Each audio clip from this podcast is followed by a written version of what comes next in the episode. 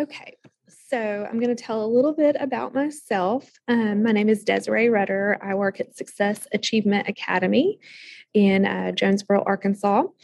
I'm a special education teacher, and I've only been here this year. Why did I start my career in education?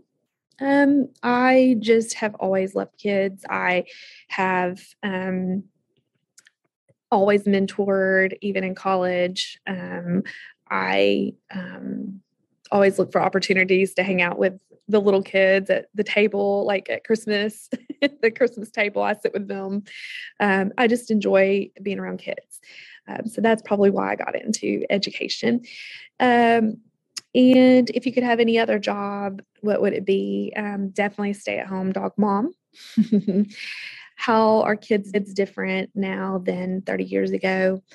I really feel like kids haven't changed a whole lot. I feel like our environment has changed a whole lot with technology and how we interact with it. So I guess it has changed kids in some ways, but I feel like kids are pretty much curious as they've always been, and in fun and lighthearted a lot of times. And so I don't feel like kids have changed. I feel like maybe technology and stuff has changed, but not too much.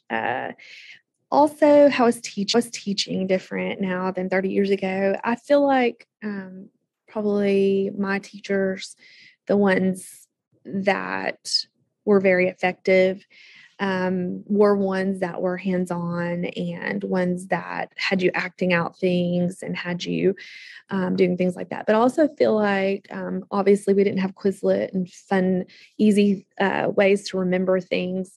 So, you know, I feel like teaching is not different, just the way that we learn has changed. You know, I used to have to take notes extensively, and now, you know, kids do Quizlet and do things like that. So that one is a little different. You tell someone right now if they were wanting to become a teacher? Absolutely. If this is I feel like teaching is a calling on your life. You can't do it because of the money, because you'll get really angry very quickly. But absolutely, if that's what your passion is and you feel like you can make a difference in the world, you should. What is one thing you would change to help kids learn better? You know, I feel like there's lots of things that can change in education as a whole, but I guess one thing that I would change is just making sure kids probably have access to the things that they need. You know, so for one reason, the headphones are really important to me and my classroom is because it allows them to access the material online and have it read for them. And headphones are a basic, like, requirement these days, you know, to have individualized learning. It's very, very helpful. So anyways, that is my 7 questions.